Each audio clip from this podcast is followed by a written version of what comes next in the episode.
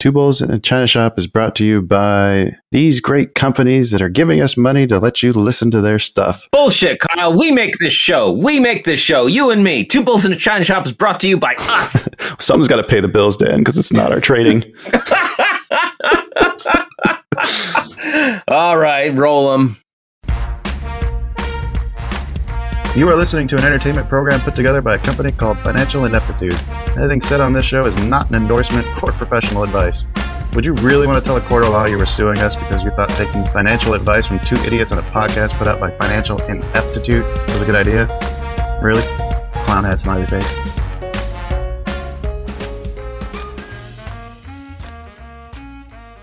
Well, hello and welcome to the China Shop. We're kicking those doors open. Everybody get your asses inside. I'm shopkeeper Dan. With me as always is Kyle, creator of financialineptitude.com. Kyle, how are you doing today? Hello? Yeah. You there? Yeah. How you doing? No, I'm just kidding. Yeah, I'm doing good. Well, glad to hear it. Glad to hear it. Uh, yeah, come on in the shop, folks. Sit back, relax, rage against the hedge machine. We'd love to welcome any new listeners just joining us. We're here smashing our way in a complete set of fine china, sharing those ever growing strategies, though mostly for futures these days, but they apply. It's all the same. uh, we've actually been doing a lot more stock stuff lately, I think. Oh, I was just thinking about on the Discord. Yeah, even on the Discord, I've been posting a lot more stock trade ideas. It's it's interesting that spending more time focusing on futures, I think, has made me a better trader of stocks. Yeah, that's what I'm saying. Yeah, so weird. Anything we've learned with futures, like it carries over. It's it's all the same auction theory, market stuff. Yeah. If you are new to the shop and stock trading in general, uh, you can always check out our knowledge center on financialineptitude.com. Uh, we also have a resource page that uh, my wife put together. Oh, Uh, any like the helpful links that we uh, share in these episode descriptions are all getting collected over there. oh, awesome. Uh, the resources, all that kind of stuff. Yeah. So you can check out our knowledge or resource center on financialineptitude.com or uh, give one of our beginning trading episodes a listen. We, we'll have all those links in the episode description. But best place to be is hop on that Discord server. Kyle and I get on there every day, uh, as Kyle just said, sharing stock charts, sharing future stuff, talking about the news, just hanging out sometimes. It's just a great place to be. Mustaches. Mustaches, yes. Our so many mustaches. oh yes, the uh, bet consequence for losing October was to grow mustaches for November. And Kyle, I actually, uh, I got a good good mustache story for you. Oh, yeah. Yeah, yeah, yeah. I'm growing this mustache out. I don't like it, and Oh. and this re- this reinforced Shocking. it. Shocking. uh, I go to this convenience store and I got my mask on, and uh, this this beautiful young woman opens the door and holds the door for me. And I thank you, thank her, and you know, we, we laugh a little bit, go and say, something along the lines of like, ah, I love equality, living in the future. Women holding doors for me. Nice. We go in. Uh, we end up. The timing is the same, and on the way out, she's in front of me, holds the door for me again, right? Mm-hmm. And I'm like, "We got to stop meeting like this." And she's like, "Ha ha ha!" And I and we step outside. I pull off my mask. She sees the mustache and then bolts for her car. shit you not. I shit you not. just, just like nope. It's November. I lost a bet. Don't go. oh, Oh, God, that makes me so happy. fucking mustache. Oh, the best part is too the masks. It's like uh, uh, like how people use their photos on like the dating apps to hide like their obesity. you can use the mask to hide your terrible facial hair. Yeah. Anyway, where were we? Show news? No, I was about to say how uh, if they join the Discord, they need to send us a private message or email with their mailing address. Oh yes. Folks, do that, and we'll send you a Smash It Yourself mug straight from the shop. We got shot glasses too, and We now got koozies, or will have koozies. Uh, we also got a new mug design. yes, new mug design. The koo- I love the koozie you came up with. I love the koozie that you came up with. That was Laura. That was all Laura. Well, Laura, thank you, thank you, Laura. That's fucking hilarious. Yes. Yes, all right. Join that Discord. We have a lot of fun. Always better with friends. Get some stuff. Now, uh, Kyle, do we have any show news? Uh, here. Okay, so uh, this week we've got Deborah Ellis, uh, advisor from Cogent. Uh, next week will be Matt Reiner, and then the week after that we've got your crypto friend, Caleb. who I have never written his name down, so I should do that right now. While I should also reach out to him to reconfirm that he's going to be on there. If he backs out, we should try to just get Shauno on. oh, perfect. Uh, in December we've got uh, show favorite Richard Friesen coming coming back. Yeah. And then uh, rounding out our guests for December will be James McInnes, founder of Odd Burger. The, the the vegan fast food place. Yes. Oh, that's fucking Should be- awesome. Should be. Yeah, and they reached out to us too, which is even better. What? Yeah. Oh my goodness. Yeah. Wow. Getting a name apparently or something. I love the China shop. It's getting real fun here. It just it, having business leaders come on and talk to us, and now they're finding us. Right. Yes.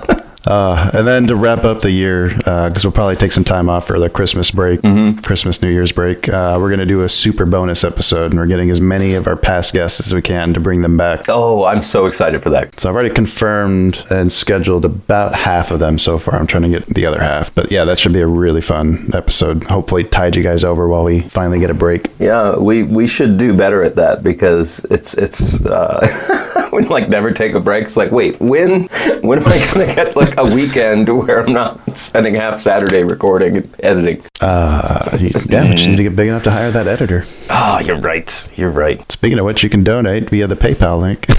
Or if you are an editor and you want to volunteer your time, let me know. you get early access to all the goodies. ah, there you go. All right, Kyle. Should we uh, move on? Tell them what kind of show we got it for them today. Oh, yeah. Well, we haven't done that yet. We Jeez. have a passionate, peppery, rambling. perky show for you today. Triple P. Lots of market moving news, plenty Mm-hmm. of stocks on the radar, and more options than guests that are willing to return for a December special. Nice. I also noticed you didn't use profitable as one of your P's. Oh, I, I,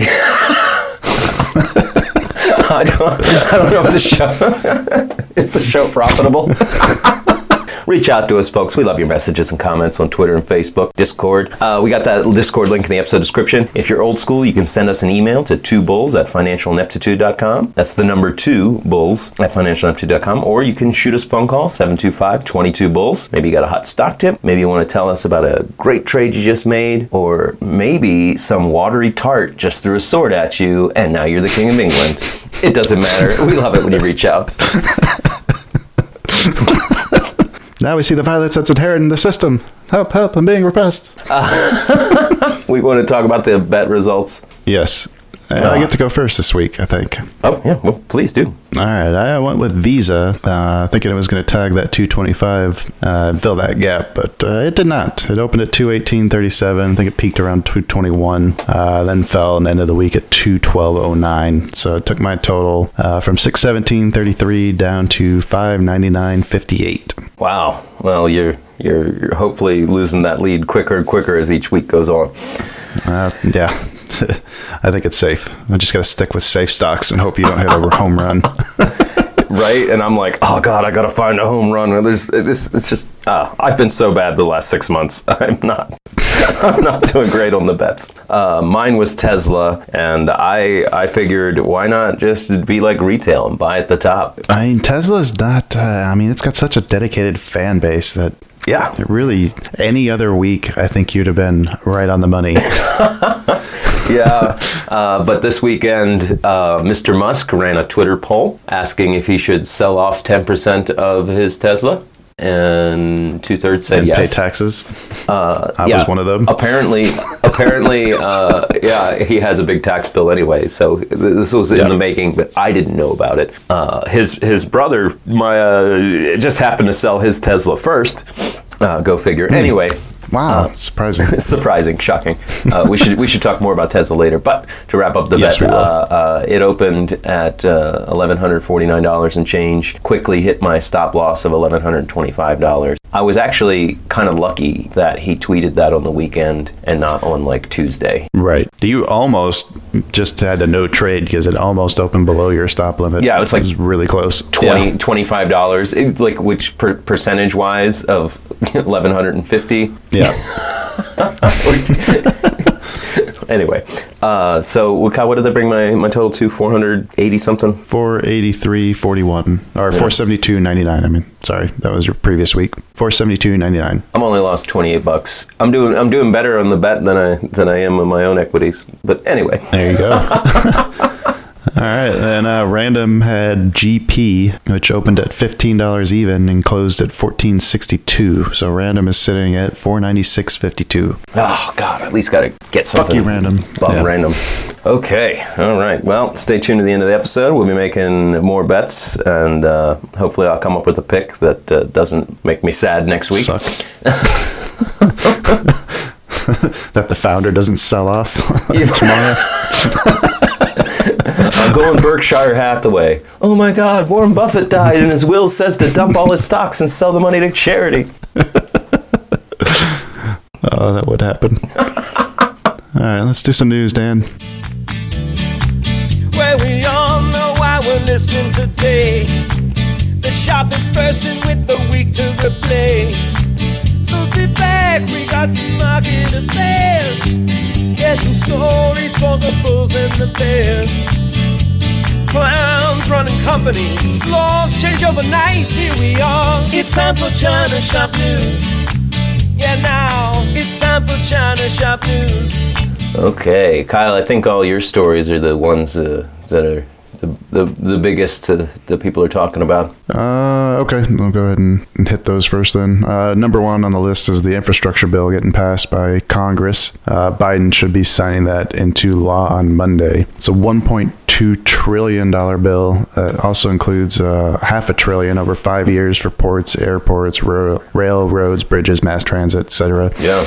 Uh, it includes tens of billions of dollars for improving broadband, the electrical grid, and a nationwide network of EV chargers. So after this, uh, I think it was tied up in the House for a while. Uh, once the House got it passed, though, I think we started to see renewed interest in things like plug power uh, and EVs in general. FSOD has been jumping. Yeah. So good for those companies. And hopefully, in the next five to 10 years, this will alleviate the uh, supply chain crisis. That would be that would be awesome.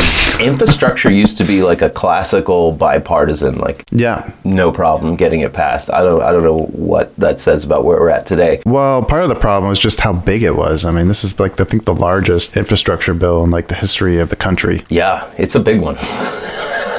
we can't underestimate the amount of dollars going into it. But also, like because of inflation, like is it the largest with inflation adjustments? Uh, I don't know the answer to that. I would have thought that the well, I don't know. Was the uh, the interstate project was that? Excuse me. Was the interstate project considered an infrastructure bill? It, I mean, I don't remember what it is, but Because I think to date inflation spending, I think that was considered like the largest government spending project in the U.S. I don't know the answer to those answers to those questions. But I do know that a lot of our uh, nation's bridges uh, need some some some attention. Yeah, wasn't there one? There's the Memphis Bridge was like shut down for I don't know how long. I remember living there. I don't know there was any other way to get around. it was like the main bridge across the river. Oh yeah, you just have to float it on a barge. I guess I don't know. float Maybe there's ferries. If it was Oregon Trail, you could uh, caulk your car and Ford the river. ford the river. Anyway, um, yeah, so uh, this, this should be getting signed into law on Monday. I think Biden's going to be doing a big old ceremony for it. Yeah. But, yeah, keep an eye on those uh, those stocks that should benefit, especially the, the EV sector. Yes, yes. The building of EV stations across the country will alleviate a lot of a lot of people that are maybe thinking about buying an electric car but don't because they're like, where am I going to charge it? I don't want to get stuck. There's also a really interesting thing that popped up. I think it was on Twitter. Yeah, uh, when the infrastructure deal got passed, uh, before the deal was announced, there was a bunch of the House members that were buying up stocks in Huh. broadband, EV, general infrastructure, power infrastructure, rail. You don't say. Yeah. so weird, isn't it? That's, you know, I, I just love heartwarming coincidences like that. I just love knowing that our elected representatives are profiting off of their positions. They're so smart. It makes them so smart, you know. Yeah. well, wasn't it? Wasn't uh, wasn't? Didn't it come out that like everybody's like, oh yeah, Fed chairman's trading, no big deal. Uh, it was the White House. Yeah, the White House. Uh, The White House, the White House, yeah, no big deal. well, we don't see anything wrong with what he did. Everybody else is insider trading. What's the big deal? right? We just normalized it, right? Yeah, like, yeah. eh, whatever. You're an idiot not to insider trade. If you have that information, you might as well make a couple bucks off of it. All right. Uh, the other story that was the big one for this week was the uh, the inflation numbers came out for October. Ooh. Uh, it was a 0.9 percent month over month uh, increase in October versus a 0.06 or 0.6 expected. Uh, that brings the year over year up to 6.2 percent increase, which is the highest it's been in 30 years. Oh, that's a kick to the gut. Uh, Mohammed El Arian, Erian, Mohammed El Arian. Uh, he criticized the narrative of transitory inflation in an interview on Bloomberg. Say transitory one more time, motherfucker. Finally, people are pushing back on this. Uh, yeah, he says you simply can't dismiss them as transitory. It's going to go down in history as one of the worst inflation calls in history. Yeah. It kind of makes me feel good about us a year ago saying, how can you print all this money and not have massive, rampant runaway inflation? Well, I mean, it kind of goes. I should actually pull up the clips. it goes to the point of yeah it goes to the point of like who they elected to be the fed chair Yeah. uh, and i keep seeing this term dovish and i think i finally figured out what that meant they're just cooing to the public trying to reassure them Oh, oh. yeah it's okay it's, all okay good. It's okay. and Hawkish is screech. Mm-hmm. yeah We're fucked. We're fucked. so yeah El-Erian was saying that they got stuck on this narrative and held on to it for too long the result of which is they're looking at inflation that's much higher than they ever expected much broader than they expected and it's going to last even longer than they expected Yeah. says he desperately wants to be wrong on this call because if inflation ends up being hotter for longer, is very unfortunate economic, financial, institutional, social, and political implications. Yeah. Things are going to break down all across the board. Yeah. Yeah. It's going to hurt. But I don't disagree with him. No, I do not disagree with him. But you also have to think uh, Powell's been doing his job because you know the market's still going up. Oh, God. Nobody seems to be concerned. like when we were fucking doing futures, we, we talked about it a little bit last week, and they had that call, and, and he was like, "Yeah, shit's bad," and the market just bumps to a new high. It's like, wait, what? Yeah. what is happening right now? Stonks go up. Stonks go up. That kind of brings us to one of my stories. Uh, Yeah. yeah, the headline on Market Watch was doubting that we could be in a stock market bubble. Here's the chart you need to see, and it's it's basically a chart of the S and P 500 market cap as a percentage of the the GDP. Uh, and it goes back to 1990. In 1990, the S&P market cap was around 20 to 30 percent of the GDP. Uh, right in the the dot com bubble, 2000, it was 120 percent. So the S&P was worth more. The market cap of the S&P was worth more than the United States GDP, gross domestic products Right. you know, um, it's go- went down a little bit, but but where we're at right now is at 170 percent. Yeah, that seems high. Yeah, yeah. When the the value of the companies of those 500 companies is almost double what we actually produce as a nation. Well, not all those companies are based in the U.S., though, are they? Well, that's a really damn good question. Uh, yeah. I'm pretty sure they're not. Um, yeah, they they uh, they are com- com- companies based in the United States. Really, they are? Yeah. 500 leading United States publicly traded companies. All right, then. I stand corrected. Yeah. Well, I bet you're sitting down right now, Kyle. I am. You sit corrected, you fucking liar. Oh, uh, I um, see where you're going. How can I trust you on anything now?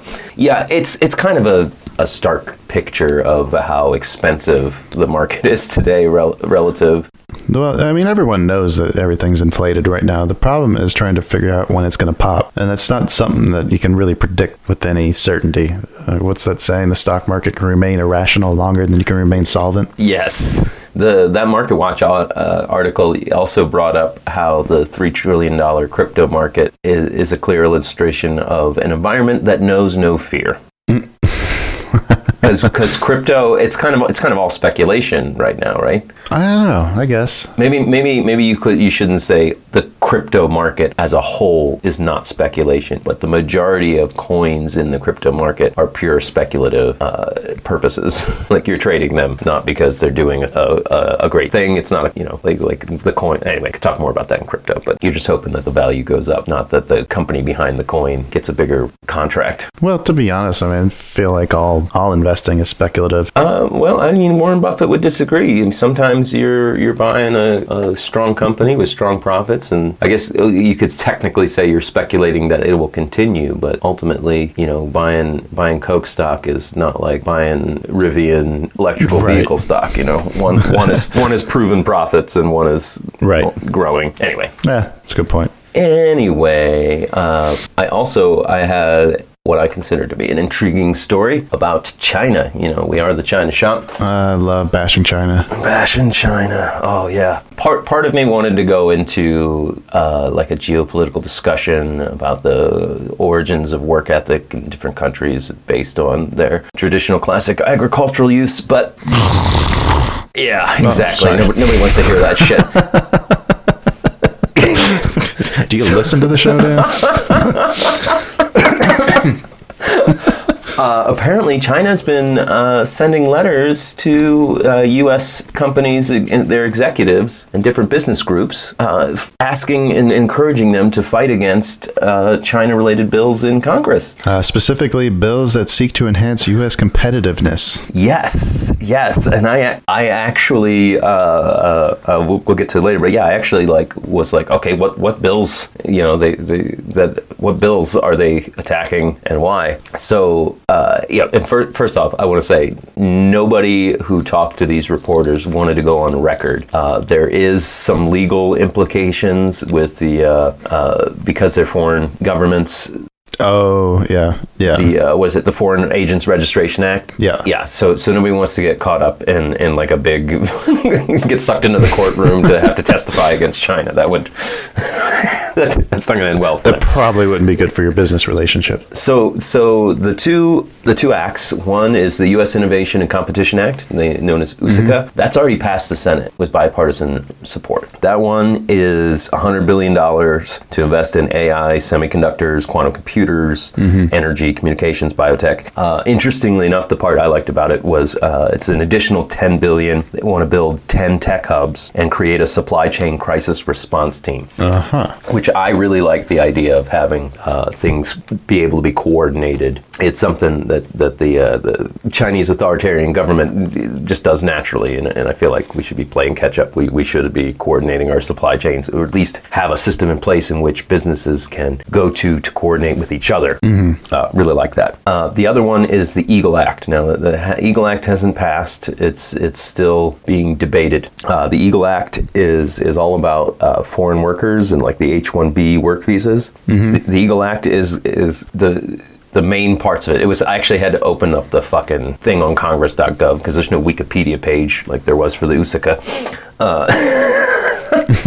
So, so basically, it's it wants to prohibit advertising uh, positions as only open to or preferring the the work visas. You can't be like, oh, we got a programmer and we really want to hire somebody from overseas. Mm-hmm. And on top of that, they want to uh, cap companies and saying you can't have more than half of your workforce be non-immigrant workers. Huh. I don't know. I don't know. I, I could just be really ignorant. I didn't read anything in it where I was like, well, this is bad for America. No, it sounds like they're trying to increase the you know people in America's chances of getting some of these jobs, right? It it did. That is how I read it. Yes. So China has been pushing business leaders to to, to fight these bills. Right.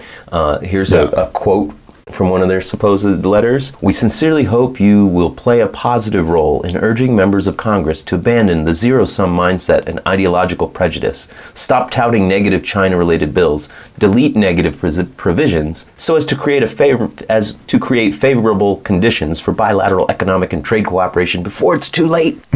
Stop stealing our technology, and then maybe we'll uh, talk. This this kind of sounds like a threat to me. This next part, promoting a China-free supply chain will inevitably result in a decline in China's demand for U.S. products and American companies' loss of market share and revenue in China. Mm, that is a threat. Uh, and as we have seen from things like films, like oh oh we really want this film to play globally. Oh, China doesn't like this scene. Well, we'll take it out Yeah. so we can we can air it in China. It's like, wait, what? No, no, no, no, no, no, no, no, no. Just, what happened to just making fucking movies? God damn it! You, Right. you want to? You think you think movies have an agenda? Just look at how they are businesses, people. Mm-hmm. look at how they play to China.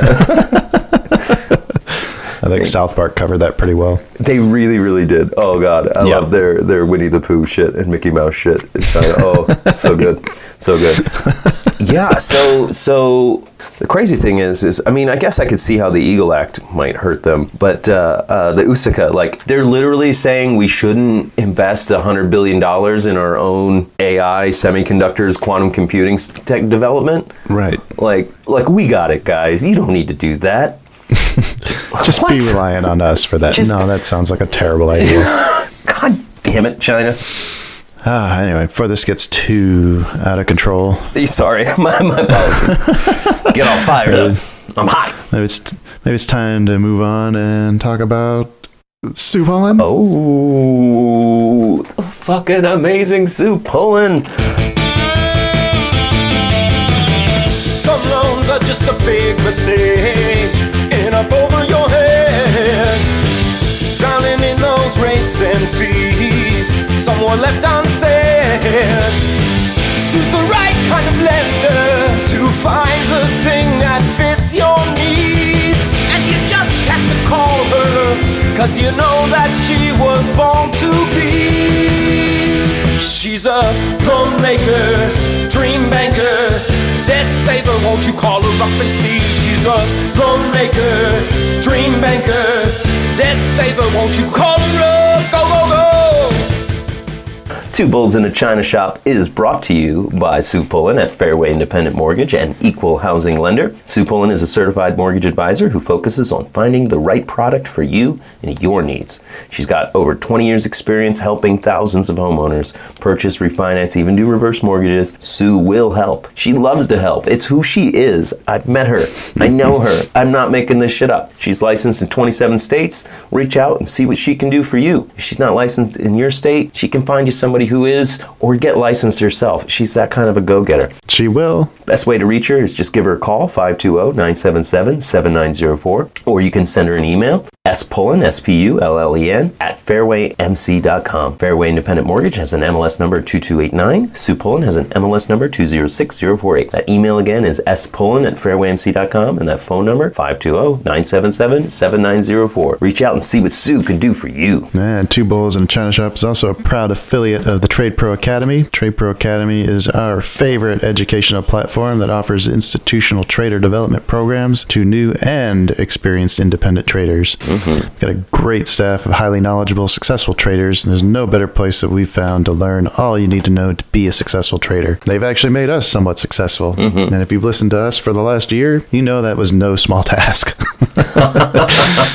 Uh, you can find them online at tradeproacademy.com or you can use our affiliate link in the episode description. Uh, if you join our Discord, we still have that 10% discount code and links. Uh, also, uh, we were speaking with George to, I think they were in the middle of doing, redoing, or updating their uh, futures courses. So Yes. definitely worth checking them out again too. Yeah, uh, constantly putting new stuff on there. They've got great market research. Their their Discord and their Zoom calls in the morning are awesome to be part of. Uh, just all kinds of great resources that should help you on your trading journey. Absolutely. Uh, shall we move on and talk about some stocks? Let's do it. You say you want a ticker that wins. The bell just rung, it's time to get in. Ups drive us wild, drops drive us crazy.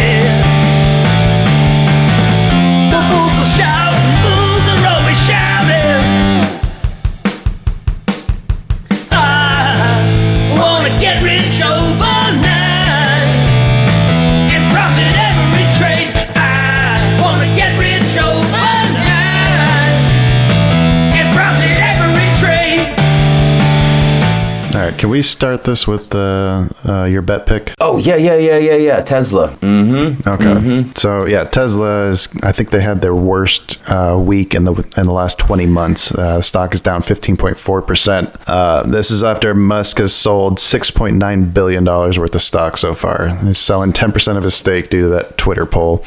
Uh, one of the interesting things that I found though, in looking through this uh, this article, uh, was that the financial filings show that some of that sale was going to happen no matter what the results of that uh, poll was. Yeah, like like the poll was just to make it look like he's he's letting his fans control what he does. Well, yeah, I mean, I've been joking around about this on, uh, I think, the Trade Pro Discord. But it sounds to me like he's using this poll as like an excuse to sell it at all time highs without spooking everybody too much. Yeah. Yeah, no, that's a really good point. Yeah. That's a really good point. So he sold 6.9 billion. Is that uh, does he still have more to sell, or is that is that the end of it? He's supposed to be selling 10 percent of his holdings. I think he still has 166 million shares left. How what what is his net worth? Uh, he was the richest man in the world. Yeah, 280 281.6 billion dollars according to Google. So he still needs to sell another uh, what four times that amount? 21 million or 21 billion. He still needs to sell. Is that is that right? So if he if, if 6 billion is 10% of his stake, then he had 60 billion of that in Tesla. I don't know. 6.9. It was almost 7 billion. Good lord. Well, he doesn't get paid a salary. He gets paid stock, right? Yeah. Yeah, so shit. But still, You- that's still. If only the seven billion is dropped at this much, then uh, yeah, there's still more to go. Well, I'm saying is, is your argument makes a ton of sense. Like he wants to sell at all-time highs, get some cash out because I mean he's 281 billion. He's not liquid. Right. You know, it's not just cash. Although some of that's probably some of that net worth is probably uh, SpaceX valuation too, though. Mm. I'm not sure what they what they have that at, but I imagine there's still more to go. Seven billion doesn't seem like enough. Yeah. Looking at the Tesla charts, though, if you remember, uh, was it two weeks ago? We were talking about that gap that needs to be filled between 950 and 90 910 ish. Yeah, that's starting to look more and more po- uh, more and more probable. Prop probable that it'll get filled. yeah, You know, when I'm looking at that stock, uh, uh, I've been playing a lot with the Bollinger Bands. Mm-hmm. Like I'm looking at it on the weekly, it won't have reverted to the mean, the average, the the moving average, until it gets below to 790. That that will be the moving average. wow. So it's got some ways to go. Like it's really been pushing that band up higher. Jeez. If it yeah, if it were to revert to the the EMA. Uh, it's moved so much this last couple weeks that I had to actually flip to the hourly chart to try to draw some support lines. But I guess the big one is around 988. Uh, I have to watch that. I think if that breaks, then we're probably probably gonna fill that gap. Yeah, I agree wholeheartedly. So everybody short Tesla. It's never put anybody into bankruptcy before. No hedge funds have ever gotten burned. Just short, short, short. I was tempted to message you and say that you could short Tesla if you wanted to flip your bet pick. because it still hadn't happened yet. But then I thought, nah, I want to win this month. Fuck Dan. I want to win. Hey, yeah, fair enough. No, I mean, uh, I didn't actually put money in Tesla for the bet, so to me, it's just fuel and fodder to, for the show. Nah, Tesla is a tough one to, to try to trade because it's just so expensive and the IV is so high. So like the, any of the call options, you got to either buy way out the money and just try to play momentum, or or you got to have a lot of cash. So yeah, I don't really trade Tesla either. Uh, Amazon's another one like that. That's just too high. That's out of my price range. Uh, what other stocks we got in the news that are worth watching or looking at? Uh, the there were crazy enough three announcements from three different companies that they're going to split. I wanted to talk about Johnson and Johnson because that's the one that's been on my watch list for the longest. GE, we've already talked about that one, so yeah, we can. Uh, I mean, it. I'll just quickly recap. We were watching that for to hit 107 or break above 107 uh, in order to push 115 again, and it pretty much did exactly that. Broke that 107, tagged the 115, and then now it's right back on that, um, right back at that 107, acting as support now. Uh, Johnson and Johnson was the other one. Toshiba was another one that said they were splitting up too, but Johnson Yeah. and Johnson, yeah, let's look at that one. They are splitting their consumer division and their more speculative, uh, like research, medical device, pharmaceutical division, uh, which includes robotics and AI. I mean, they're really they're really taking on all all future development. Wow. We're gonna do. We're gonna be a part of all of them. Which I mean, I did I did want to ask you about this because when I was reading the article, I was thinking they were like, this will help us with cash liquidity, and I I was thinking to myself like, why is it more profitable for a company like Johnson and Johnson to split those into separate entities instead of keeping them like what happened to the like we used to live in an era of giant conglomerates. Well, when you can split it up, uh, you can get rid of like multiple positions that are trying to oversee and link them multiple different businesses. Uh, I think it more just helps with your management and allowing you to have two groups that focus on one thing rather than having trying to hire jack of all trades to manage the entire business. Do you think it has anything to do with them wanting to uh, move the class action lawsuit against them to just the consumer products? yes. When Alcoa split up between Alcoa and Arconic, uh, uh, they split off the high value name and then put all the pension debt with the uh, the subsidiary that they spun off Arconic. So yeah, I think that has a lot to do with it. I think they're trying to put all of their legal obligations into one umbrella and then allowing the uh, the other uh, whatever the other company ends up being to, to be able to be free from that. yeah, they don't. They don't have a name for it. Right. The new company. Well, uh, looking at their stock, it did have a nice, nice big gap up on that news on Friday. It, it kind of did the same thing that GE did, where it initially spiked and then just kind of sold off immediately afterwards. Yeah. And I think I'm going to be keeping an eye on GE to get a feel for what I think Johnson and Johnson might do. Johnson Johnson is pretty neat, though. I was looking at the charts and I found the uh, resistance line that I had drawn up. Um, God, this is probably months ago when I first started looking at the stock at 167.70, and that's exactly yeah. that's right where the price tagged, and then bounced right back off of it. Yeah. Oh, yeah. Look at that. Uh, it's just ah, it's always nice when you pull up an old chart and you see like exactly when you see these lines and levels that you draw out and they all end up working out still just goes to speak to the power of technical analysis Yeah. Yeah. I had uh, I had support at 161.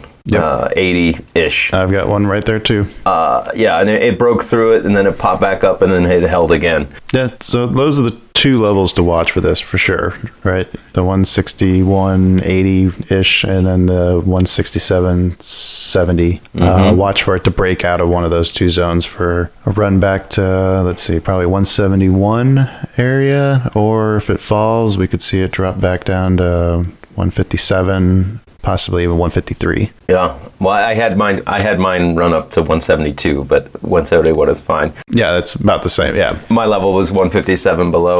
Uh, I didn't go lower than that, but 152. Yeah, now that I'm looking at it. Yep. Yeah, it's it's it's just it's just ranging, um, just ranging. W- what I want to know is if I own a, sto- a share of Johnson and Johnson and they split into two companies, do I get shares of both companies? Yes. Okay. And the value of it will be, it'll basically split the value between the two of them. So rather than one share where it's 165, you'll have two stocks that should be worth about the same. Right, like 8250 each. Yeah. Okay. All right. Well, so got got my uh, Johnson and Johnson. Let me pull up the weekly chart real quick. I think Looking at the volume profile too, there's a lot of volume traded at 164. So that should be some good support yeah, for it to come back down to and then maybe continue this wave higher. I like the weekly candles. I really do. It's it's under its 20 week moving average, but uh, Yeah. I think I think it's on the rise. Mm-hmm. I, I was originally watching it because it was hitting all time highs this summer. Yeah, me too. That's that's what I ultimately want to see. But like we just said, we got different levels. We don't know what it's gonna what's gonna happen. I can't imagine uh, with it moving forward that it, it's gonna get to crash too much lower. You know, uh, than maybe 152 at the max. Yeah. And that's where it's uh, 100 EMA is at. What was that? 156. So if it gets down there and we see a lot of increase in posit- buying volume, then you probably want to get on board too because that's institutional money. That's what you want to Yep. hop on the train when they hop on. There you go. All right. Any other companies in the news worth looking at? Um, I was kind of intrigued by uh, the Deere and Company, the, the tractor company. John Deere. Yeah. Uh, the stock ticker is DE. Ah, there they are. Um, they're they're they're in the middle of a strike, and the company announced that they they're about to give, give them their most generous offer. And it's amazing to me how strike news doesn't seem to affect the stock like I would assume it would. Like my personal Right. retail fear is like, oh shit, they're not if their workers aren't creating things, then how are they going to make sales because they won't have products to sell? Well, when I worked for companies that were union based, like uh, whenever like a, a location would go on strike, they'd send a management team over there to run the equipment. Oh, so so you don't think it's fe- really affecting their output as as badly as I might assume? It'll affect the output, but they'll still be putting out stuff. I think. If they if they function the same way as like my past experience has been. Well, it would make sense, is because we, we don't, you know, remember with Kellogg's, like, Yeah. it doesn't matter. The strike strike news does not affect the stock price. But I looked at the stock price because of the story, mm-hmm. and I'm looking at this year. It's got pretty pretty solid support at 320, Oh yeah, I see that. and doesn't seem to want to break 400. Uh, it, it tried once, but it's really. Three, 390 seems to be the top. So it's kind of got this $80 range that it's been doing this whole year. And it's right now in the middle of it. Uh, if do you, do you think and this was this was my big question in looking at this stock do you think positive strike news will bring the share up like I don't know. I'm ending ending the strike and and and like a feel good PR story for like look what we gave to our workers because right now the climate they're calling it the great resignation right nobody wants to work right. uh, for for what they're getting paid I'm looking at the weekly chart and I just don't see. I don't know. It's flagging like really nicely, but I don't like this tweezer top that we just printed on the weekly. Oh, I just switched over to the weekly. I see what you're saying. Yeah, could not couldn't cannot break 366. Still looks like a nice bull flag though. That's that's what I was thinking. I'd be scared of this one. Okay, well, Ah, I don't know, Dan. That's a tough question. Uh, if if if the uh, a month long strike hasn't really knocked the price down much, I don't know that the strike resolution is going to make much of a difference either. Because it just seems like nobody really cares about it at all. well, where do you think the next uh, resistance above is at? I think it'd be right where that tweezer top was, but 365. That, that's what I was thinking too. Uh, if it break, That's right where the volume uh, really thins out to. If it breaks above that, then you've got another volume profile at 370, 375 area. But I don't know. I don't know. uh, if it gets back down to 320 range in that area, because it was one, two, three. It was only five, six weeks ago that it was down there. Mm-hmm. So I mean, we, we're, we're talking a pretty, pretty decent movement. I mean, when it's three hundred sixty dollars, I mean, it's only what, 10, 12, 13 percent move. I would be, I would be look. I might be tempted to get some uh, some long term call options and pick up one, see what it does. What they call leap. Mm-hmm. Try to pick it up at the bottom of that support band Yes, and just play that range.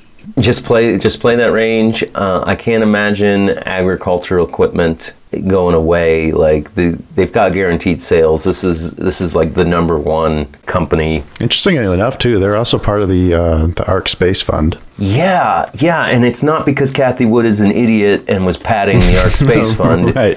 It's because Yes. it, we get to Mars, we're going to need terraforming equipment. Who do you think makes giant Right. land? Basically, that's what they do. They make equipment to Yes. move and change and work the land. Yeah. Yep.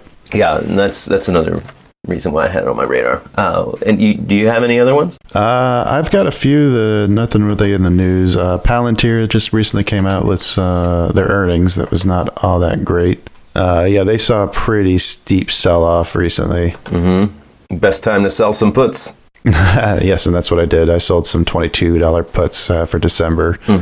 Um, looks like it's finding support right around that 22 level, but uh, that fails, and it could hit 2075 again. And then if that fails, then I'm looking at maybe running back down to 1750. Uh, it's a gamble, but I'd be happy picking up the shares with a cost basis of $21 a share. Yeah, yeah. Because I'm looking, uh, I think their earnings were actually not bad.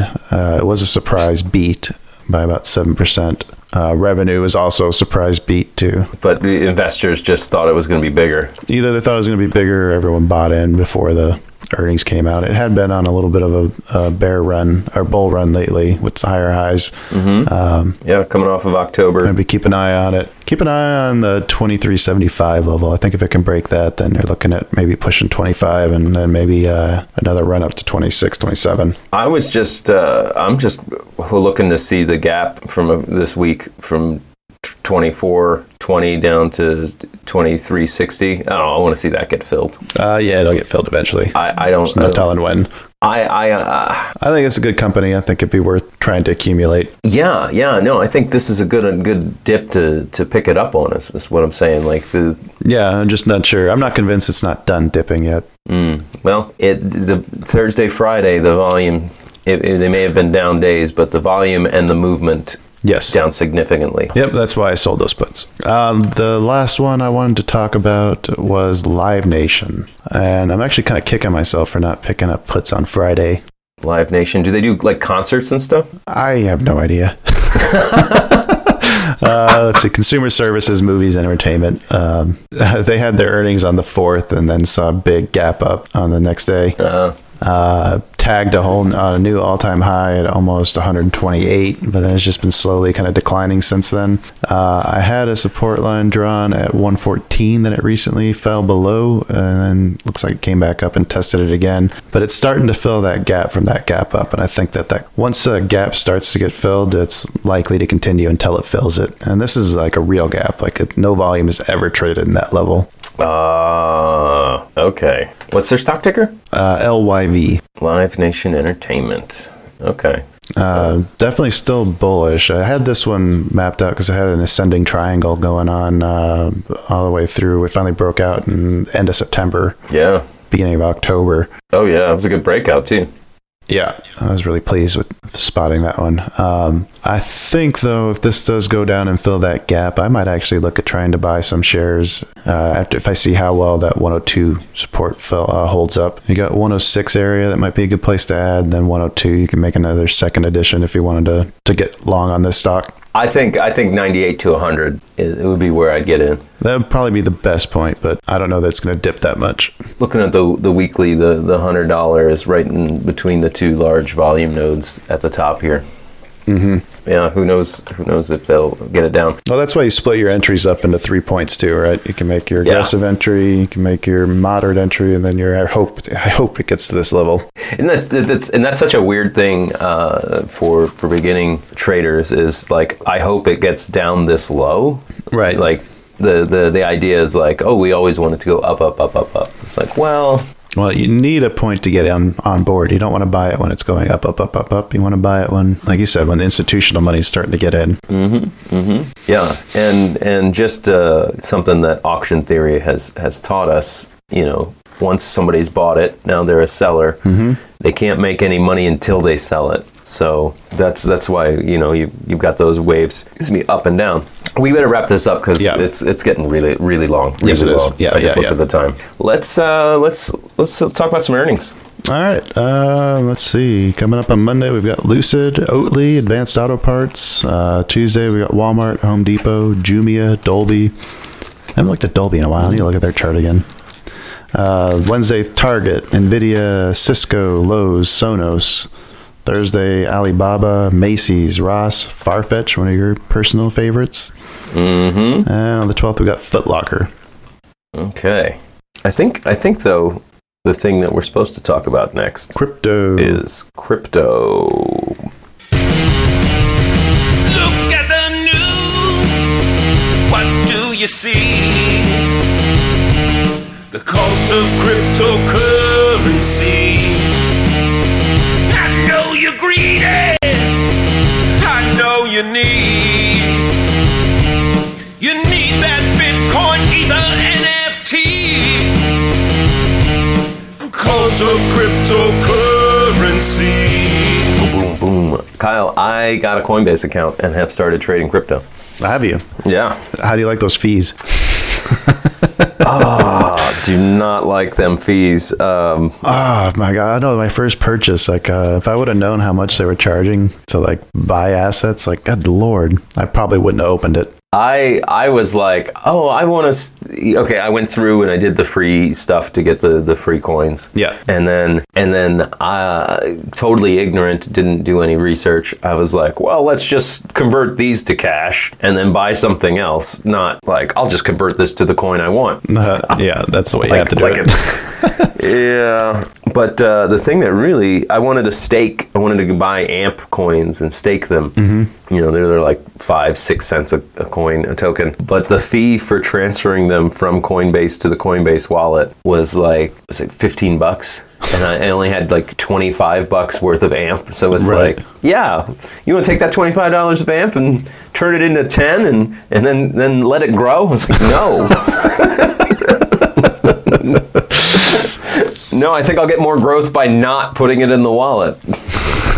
There's still conversion fees, but they're not nearly as bad as the uh, like trying to just sell it and convert it to cash. Yeah, I just uh, I just find it annoying that I can't just put it in the wallet. Yeah. Uh, but I had a thought that I ran by you and and I wanted to, to discuss live, uh, which was these you join Coinbase and they're like giving you these tokens like uh, I think I got Fetch AI, AMP, and Yeah, there's a ton of them. I don't remember the other one. Uh, and and the, the the first thing I did was move out of those, right? Mm-hmm. And so then I was thinking like that's it's got to be the common thing to somebody joins Coinbase and is just handed these tokens during this promotion. Uh, and I, I'm really interested in what happens after the promotion ends. Yeah, I just wonder how you know when the promotion's over. Uh, because, like, I've noticed too, I think when the promotion first starts, you see an increase in the price or the value, which makes sense because if everybody's doing this, you know, uh, the promotion on their phone, getting their free tokens, then there's just a lot of asset being purchased to, to give away. Uh, but then, like you said, like you see, you see that decline pretty sharply after that period as people move out of those, you know, basically shit coins into something that you know they actually want like ethereum or bitcoin Yeah. I, I have not seen it. To me, it looks like they spike up in value and then just decline after that. I don't know that I've seen them bounce. I don't know that it's worth trying to purchase them after the promotion's over, but I have no data to back that up either. Yeah, my, my thought was promotion ends, then I you know I keep an eye eyeball on it, or and Coinbase don't look at the charts on Coinbase; they tell you nothing. Oh, and they're they're so out of date too. Like it'll show you a price, but if you hold the little, you know, scroll over, like the actual price is like thirty cents higher. Like what the fuck?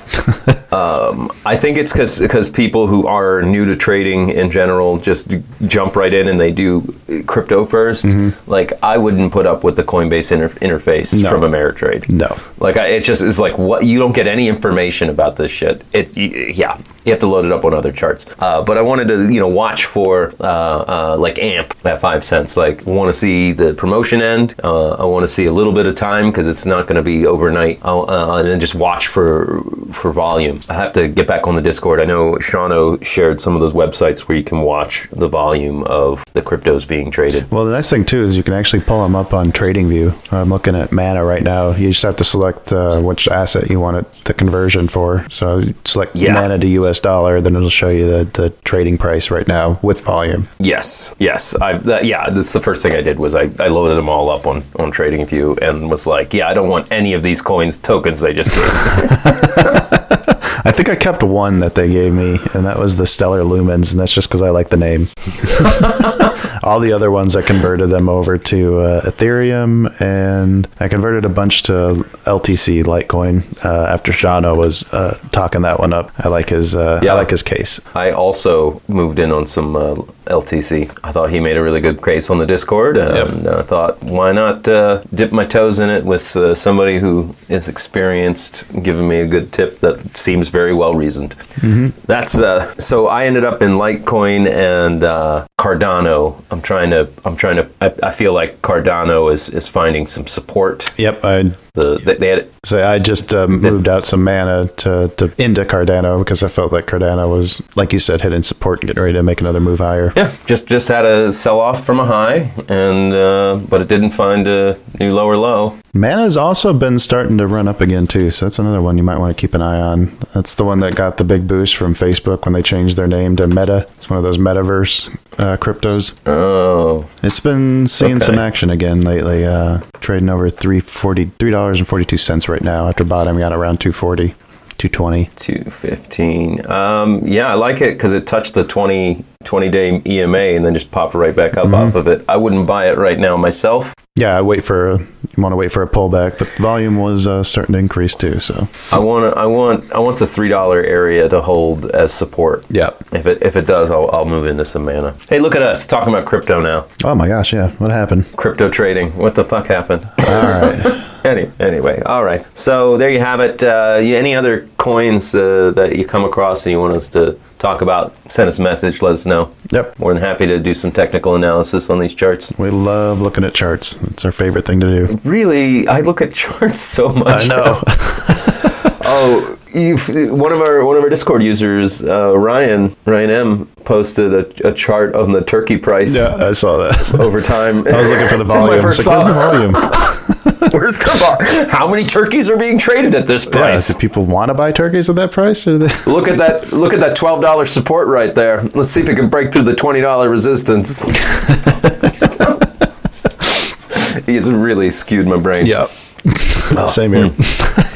Oh, hey, hey, Kyle, draw, motherfucker. Pew. Whew, Kyle, I had a I had a rough week emotionally. I know you did. I, I, I didn't I haven't talked too much about it this episode, but now that we're at the good, the bad, and the ugly, I have to bring it up because my good only makes sense if you know what my ugly was. so we start with the ugly first, then. I don't know. I, I, I'll just say I'll, no, no. I'll tease it. Okay, Because okay. I want them to know, but then they'll be like, "Hey, what is he talking about?" My good was on Friday.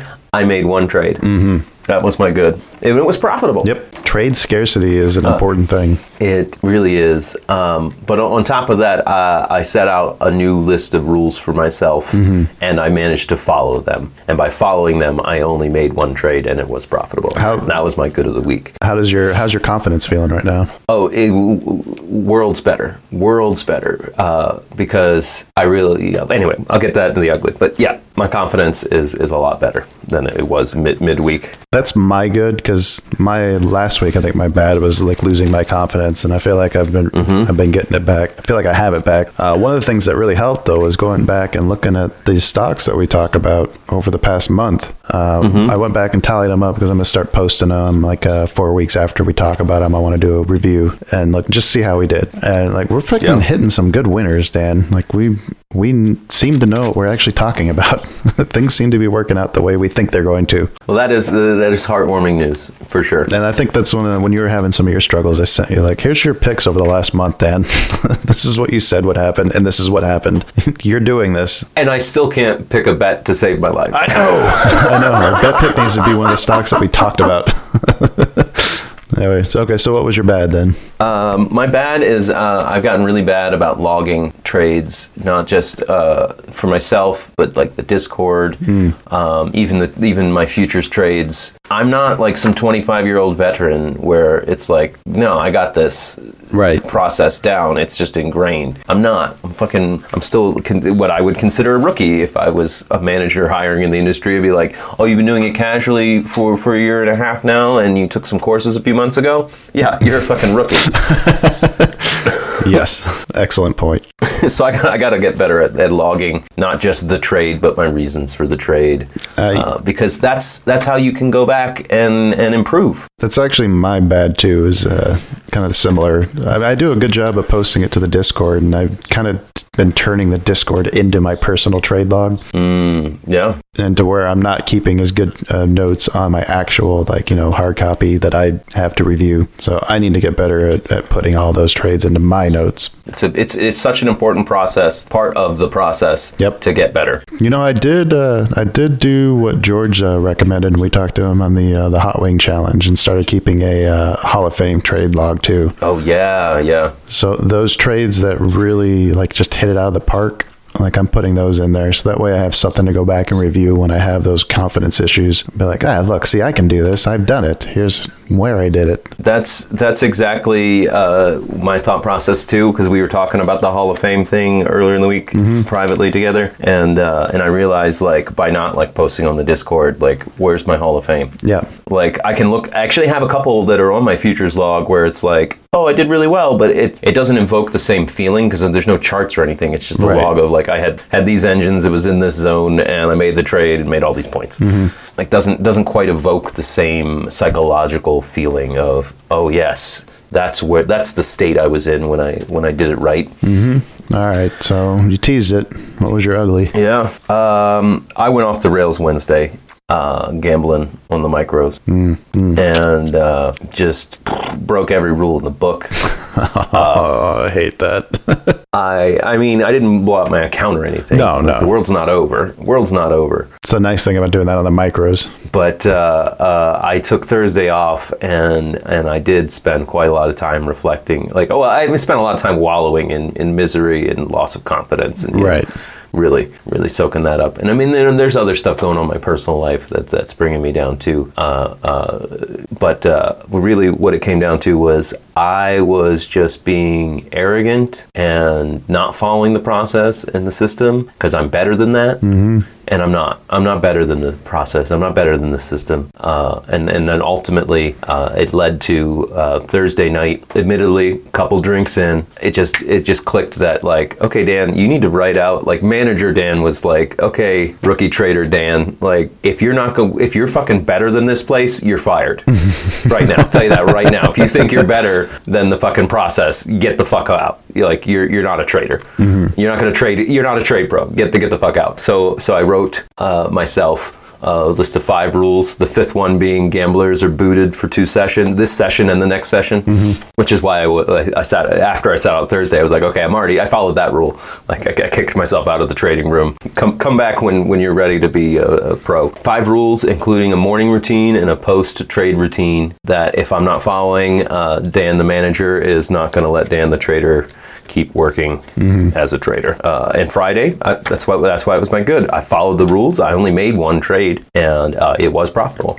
There you go. It's so important too to, to be able to recognize when you need to stop. I think in this game, mm-hmm. uh, like I had the same issues too. Where like it's funny too because you could always stop sooner. You could always caught it sooner. But the fact that you catch it is oh is is a good in my book. Yes, Anytime you catch it and you you put an end to it or you address it, like that's that's a big win. Yeah. and you'll never Yeah, grow I if actually- you can't do that. I actually wrote a, a long apology to George in the Discord. I was like, I signed this contract and I fucking broke it, bro. I'm I'm sorry. he hasn't responded back, so it might have been too much. I don't know. No, he's been sick. I know that. Uh, but like, that's how low I was. I was like, I need to fucking apologize to George for letting myself down. There you go. Well, it's good to have someone to be accountable to. What was uh, speaking of accountability? What was your ugly? Um. Yeah. Okay. So I uh, I, I got into a, a plug trade um, when I saw some tweets coming out about the flow going into it, and I knew it was the day before earnings. Um, yeah, I picked them up, and uh, my plan was to get rid of them, just be, dump them, uh, but before close, like regardless of wherever they finished, because I knew I was going to get killed by that theta. Uh, I forgot to dump them. Ooh, Yeah. So I took like a how fifty. they doing? Well, I, it was a small entry anyway. It was just ugly because I just basically threw away money by not remembering to, to close them out. I could have closed them out at pretty close to whatever I paid for them. I ah. closed them out the next day, like as soon as the market opened. I just got out of them. I took about a 50% loss on it. Again, luckily it wasn't a very big position, but still, Yeah. that's not that that's no way to be a trader. That's not how you make money. no, you don't just throw away money just because you forgot. Yeah. So yeah, that was my bad. Yeah. Oh, you- you're ugly. My ugly. That definitely, yeah. It was going to be my bad, but I think that definitely deserves to be ugly.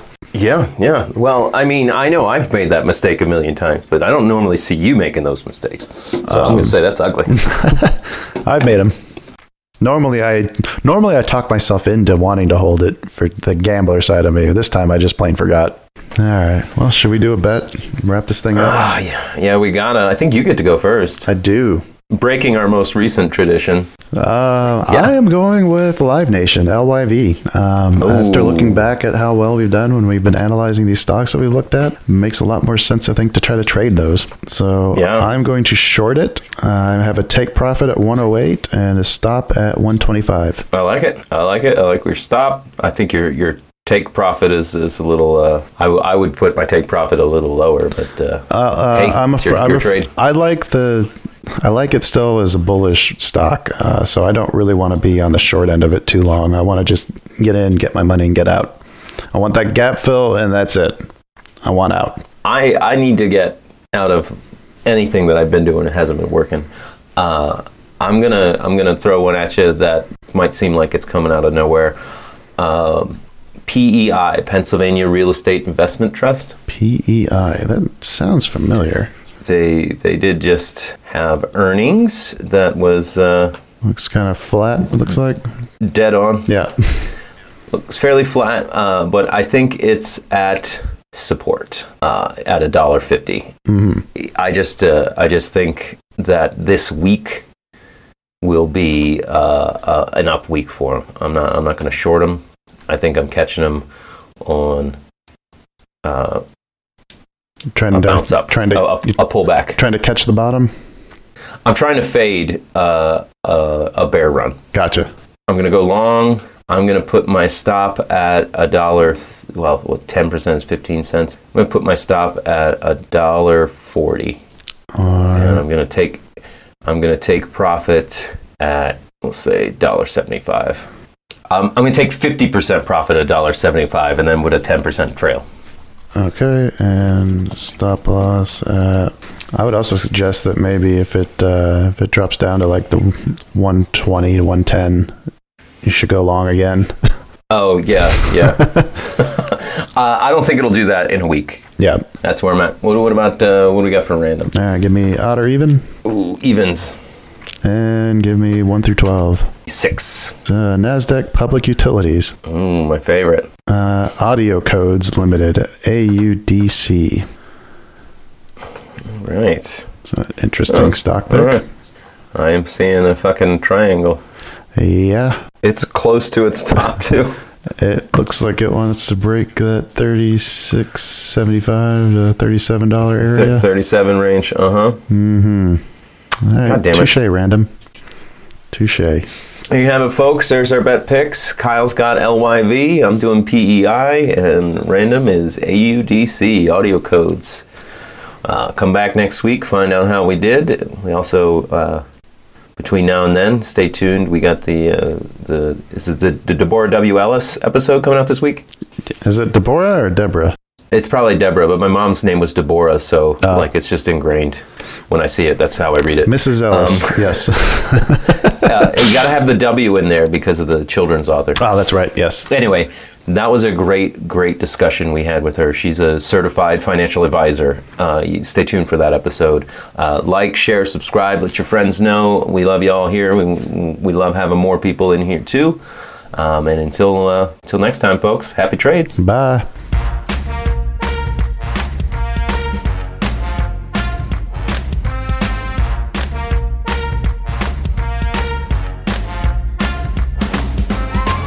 Two Bulls in a China Shop is an entertainment program, and all thoughts and opinions expressed in the show belong to the hosts and not of any company. They are not intended to provide specific advice or recommendations for any individual or on any specific security or investment product. It is only intended to provide entertainment about stocks and the financial industry of trading.